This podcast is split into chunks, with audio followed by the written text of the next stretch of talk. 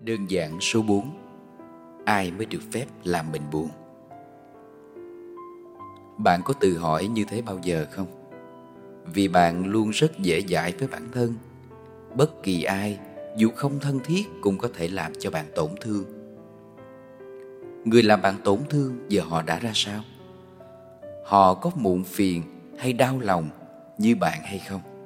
Khi bạn nhận biết rằng người chê bai mình hoặc đóng góp xây dựng mình.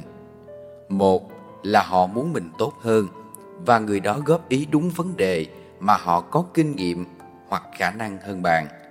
Hai là người đó chẳng hiểu gì về bạn cả.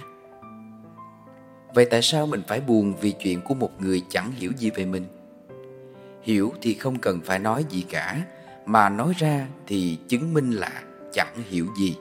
Bạn dù có cực kỳ sáng tạo trong lĩnh vực đồ họa thì không có nghĩa là bạn sáng tạo trong lĩnh vực y khoa được. Việc chúng ta tiếp nhận thông tin bên ngoài để chuyển chúng vào bên trong thì cũng cần phải có kinh nghiệm chọn lọc. Nếu không, chúng ta sẽ dễ dàng khó chịu và không kiềm chế được cảm xúc của mình.